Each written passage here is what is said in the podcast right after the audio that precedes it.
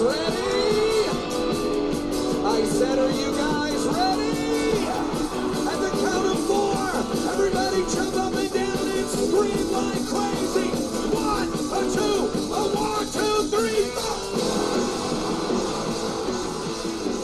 Good morning, John. Good morning, Ray. And good morning to those who are listening. We appreciate you listening to another episode of Saturday Morning Sales Meeting with John and Ray. You almost said that, didn't you? I did. I, I, don't know. What's What, But you saved yourself, man. Hey, that's training. That's education. That's That getting is. better. That's striving to be the best Ray that you can be. And that's my goal.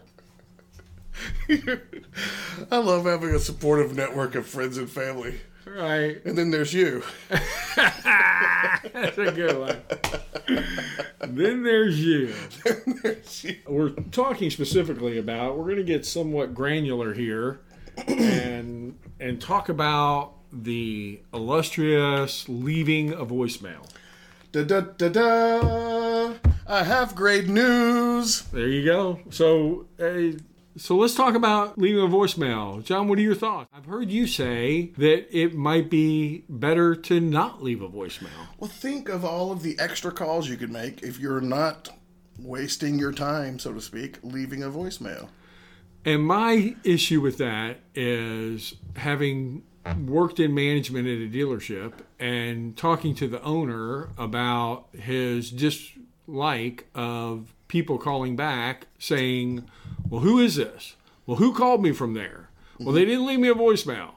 And that did not sit well with him, right? That, Yeah, that customers were off put by getting a call and not having the courtesy of a voicemail so that they could determine one who called them and two if it was somebody they wanted to call back. Yeah, I, I'll be frank here, and I may back this up at a later date, but uh, my initial gut instinct is maybe I don't mind. Maybe we can transfer all of those calls to the BDC, you know, and then we can pull up their name and see, oh, this is why we were calling you, or. Right. But I, I would say nine times out of ten, it's going to be the BDC doing that, right? Um, could be service department. Yeah. We had we had a few of those. I mean, literally, if the service department is calling, their car is probably in service. Probably. um, or you know, we'd pull up their name and let's say it was we called the phone number and it was you know we were calling for the wife and the husband answers, so we put his name in. Or Okay. you know, we've got a cluster of Jim Smiths in the CRM. So now the phone number should be able to pull up the accurate one. Did the agent leave notes as to why they were calling? Um, and and his general contention was we are now dealing with a customer who is generally displeased. Yeah, less than enthusiastic Right. about the phone call. Okay. Right. Well, I'm not 100% sold either way. Um, yeah, I, I'll, I'm going to let that marinate and let my mind be made up uh, over time. Okay. But yeah, so if we want to, if we are going to leave a message, let, let's assume that that's our position, that we are going to leave messages. What is the objective of a message? For, from my understanding, it's to inform the customer. exactly. Give them all the information Right. so they don't really need to call back. Let's let's actually take it back before leaving the voicemail. So if we're doing outbound calls, and I know myself personally, when I get a call from a number that I don't know, I typically send it to voicemail. I don't know if that's the majority of people out there. I think it is. I think it's very common. especially if I know it's a sales call, I'm even more likely to send it to a voicemail. If we're If it pops up, Higgins forward. right, if I be like, see "Ah, I it's don't yeah, it's them." the dealership calling me. Oh, I don't have time for this right now. But I'll, in all cases, if a voicemail is left, I'll listen to it. Okay. Now, And even most phones nowadays, I, I'm on Verizon with an Apple. I don't know if it's the Apple phone or the Verizon service, but I can get the text version of the message, right. right? So we know that there, if we're not encouraging those people to call back, and we know that a high percentage of the outbound calls that we make are going to go to voicemail, then that does not bear well on our potential for a good contact ratio. Because we're going to have to make, you know, 10 times as many calls in order to actually get those people who will who will answer the phone. Agreed. Agreed. Um, so I am in the belief that we need to be leaving voicemails, Well, okay. and uh, we need to leave motivational, non-informational voicemails. I agree. Our uh, motivational, that's a key point there, is our, our goal of the voicemail is to get a customer to call us back and be in a curious or enthusiastic or excited state of mind when they do. Yeah, at least curious. Right. At least curious. So, one of the, uh, I don't, let me sidetrack for just a minute here. Are, maybe we should talk about this later, but are you a fan? I've heard of the uh, like double dial, uh, double tap, where they, they call, they let it ring twice, they hang up, and then you call right back. Uh, to me, it's reminiscent of nine one one. I don't, I don't get That it. if I'm going to call you two times in a row, I'm there's something urgent Oh, okay. on my Do end. you think it's a little disingenuous? I yeah, I think it it it produces a, a urgency. Maybe it's a I, I don't know that I would say it's a bad thing or a good thing. I've never employed it. I've never trained people to do that. I am familiar with the technique, uh, but I guess it's never. I've never been persuaded to do that. Well, how do you feel about it? Yeah, I, I don't particularly like it. I, I think it's um, I think it's rude, and and I think like you alluded to earlier, I think it kind of sets up the conversation where the customer is more likely to be annoyed than excited to hear from you. Yeah. Yeah. Yeah, especially if they're really not in a position to take the call to begin with, and now you've called back to back. I don't know that you're not going to just keep calling me over and over and over again until I answer the phone. So, gonna, what do you want? yeah, what is it? so, um, yeah, I, I would probably lean toward the not a great idea, but I'd love to see the data as to how it impacts contact ratio. If it's effective, okay. Well, so back to messaging, um, motivational messages. So our our script here or our technique should uh, we want to instigate a response from the customer that you know if it is truly a bad time and they can't answer their phone that when they are available they're curious as to why you were calling and what your message was you know what your the content of the phone call you wanted to share would be Yeah. Well, and of course, if they are unable to take the call, if truly in a position, it's not just that they've pushed it to voicemail because they don't know the number, uh, but it is that you know they're in a meeting at their kid's ball game, sitting down to a meal. And, and are we tracking here, or am I speaking to the same thing you were, or no? You, you kind of look befuddled, like I went in a completely different direction, and that wasn't what you meant at all. No, I I guess yeah. I'm getting I'm I'm focusing in on the motivational part here. Um, so you you were talking about reasons they may not take the call. Okay, those are valid and legitimate, but uh, yeah, how do we? Well, you said we're trying to get them to call back at a time that's convenient for them. Right, And I was kind of alluding to the fact that it I may think truly not be convenient. That I think they're whether we're whether our goal is to drive them to call them back call us back at a convenient time or not, that's when they're going to call. What if they So- call back? Right. That's my but point. yeah, so it, it doesn't so that that component is a given. So all we need to do is be motivational. Right? We can kind of we can kind of leave the we need to be motivational and get them to call back at a convenient time. Well, they're only going to call back at a convenient time. So let's just be motivational and assume when they call back, it's convenient. Maybe you're worried that you'll, you're so motivational that they're going to call me back at an inconvenient time. Is that your fear? I think, I think as well. I think as as well, like you, that it is a given that they are going to call back. Okay. So we, we agree. Did I put too much emphasis on it being a convenient time for them to call Well, back? it, it was almost as if getting them to call back at a convenient time was a goal of the message. that is the goal of the message. But we can leave off the at a convenient time. The goal of the message is a call back. the hell? I, I, call me back, but only at a convenient time. Don't call me, please, at an oh. inconvenient time. Oh man, that felt like doing sit-ups. My stomach hurts. I would I would only like to hear from you in case of convenience. Look, hey, but uh, Mr. Customer, I want you to call me back, but not right away. Yeah. Look, yeah, we're trying to trigger a callback, Ray. So how how might you go about that?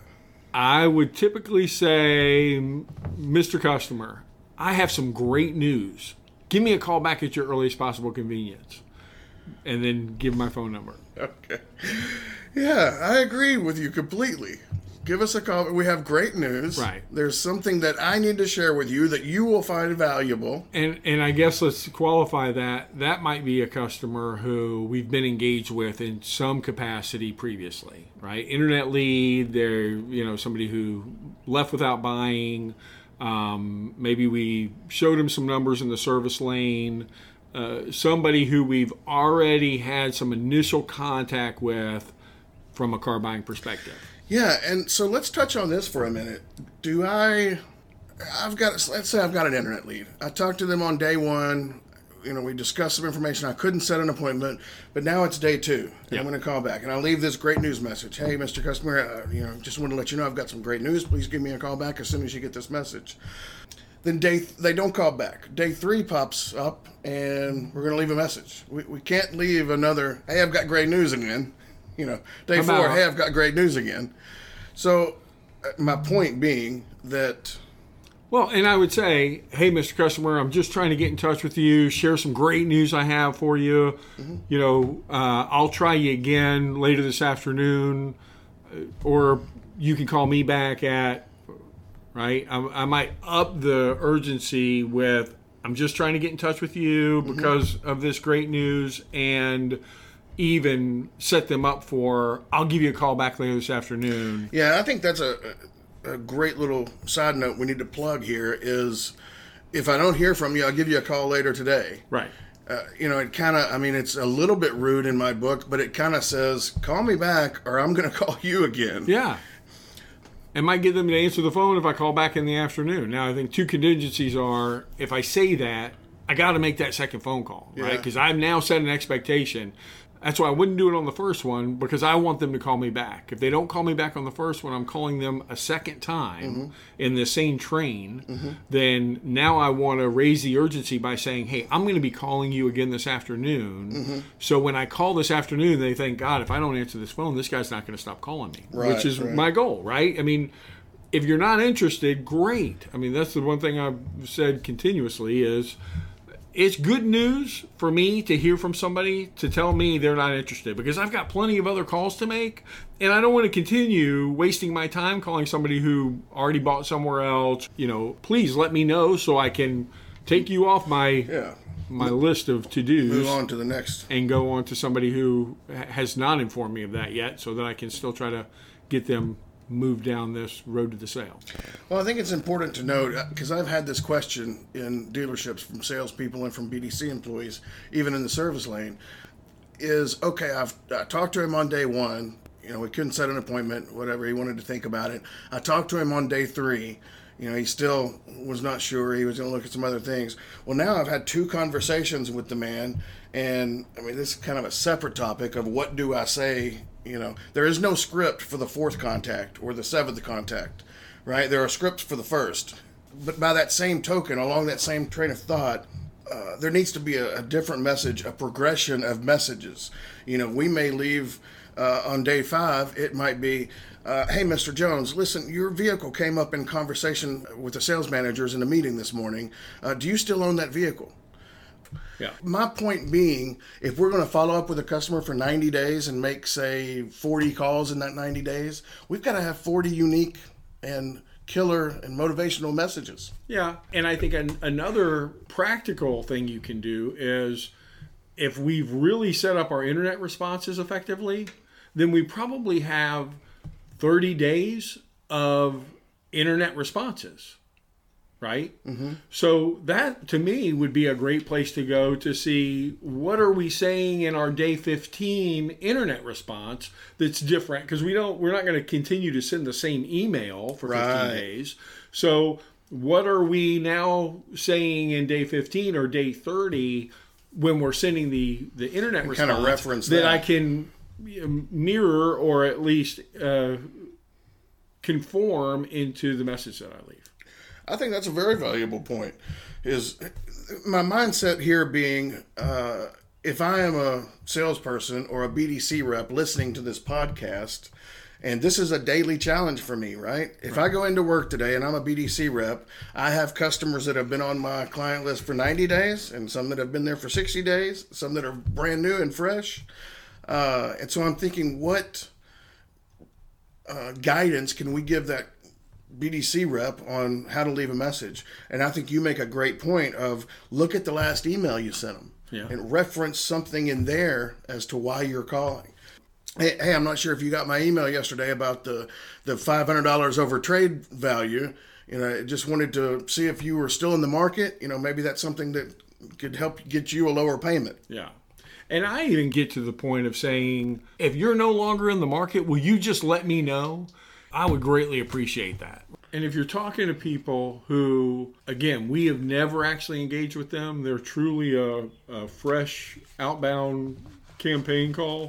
Mm-hmm. Again, I'm calling the right person. Is if this is Mr. Jones, please give us a call back. If not, please let us know so that we can take you off our call list. That's another good one. Yeah. Yeah. But Am I calling the right person? Yeah. And I think we would have different first messages, whether we're doing a campaign call for equity mining or a campaign call for, for lease conquest or something like that, versus a first message for an internet lead or a first message for like day one after a fresh phone up. Yeah. I believe, like all of our messaging, the key is our response when they call back. We assume they're going to call back. Be ready, right? I don't want to say great news and they call back and I don't have some kind of great news for them. I mean, even if the great news is, hey, that one that you were interested in, it's still here. Well, you might go, eh, I wouldn't necessarily call that great, but I can see how you would call it great Yeah. hey, we've had inquiries on vehicles just like what you're driving. Great news is right now we're going to give you a top dollar for it because of the need that we have in our pre-owned department. Because we've got people who are seeking out vehicles just like yours. That's great news, right? It's the preparation to respond to the message I left, just like being prepared when they call back when I've said some of your personal and confidential information's come across my desk. I want to address it as if I really felt like this was your personal confidential information. And I don't think if you tell somebody, hey, as you know, with just your name and your email address and your phone number, people can wreak havoc on your credit. We just want to confirm because it's very important to the dealership that this was actually you. Is was this you who submitted this? Or if not, I certainly want to let you know somebody is submitting information that has your name and phone number on it. Yeah, so I think to recap, it's uh, uh, messages. The purpose of leaving a message is to get a call back. Uh, and if you are going to leave a trigger in that message, then have a response to that trigger when they call back. Whether that's great news, actually having great news, whether that's leaving this you know personal information message and then actually being concerned about their personal information, or uh, you know some of the other ones we've discussed is information about your current vehicle. Well, you know, have a response to that, or uh, do you still own that vehicle? Do I have the right person? Yeah. you know that kind of stuff. It- the first step of any outbound call should be prepare for the call. So you review not only what script you're going to use or what word tracks you're going to use if you do make contact with the customer. You also review what message you're going to leave if you don't make contact with with the customer. But then take a half a minute and read through the notes. What has been the engagement with the customer? Last, what's the last time anybody's talked to them? Who was that person? What was said? What transpired in previous engagements? What emails have been sent? And part of the the having a trained professional, you know, a specialist on the phones is having that same preparedness level for an inbound call. Correct. Because you might leave a message for a guy at 8:30 in the morning and he calls you back at 4:45 and you've forgotten why you called him. But you need to be able to fake it for 30 seconds Oh, while yeah. you pull up his information, right? That preparedness uh, can't be over uh, said. So thank you for listening to another episode of Saturday Morning Sales Meeting. That brings us to the end of another episode. We appreciate you listening. We hope this was informative and helpful for you, and we would invite you to listen again. Absolutely.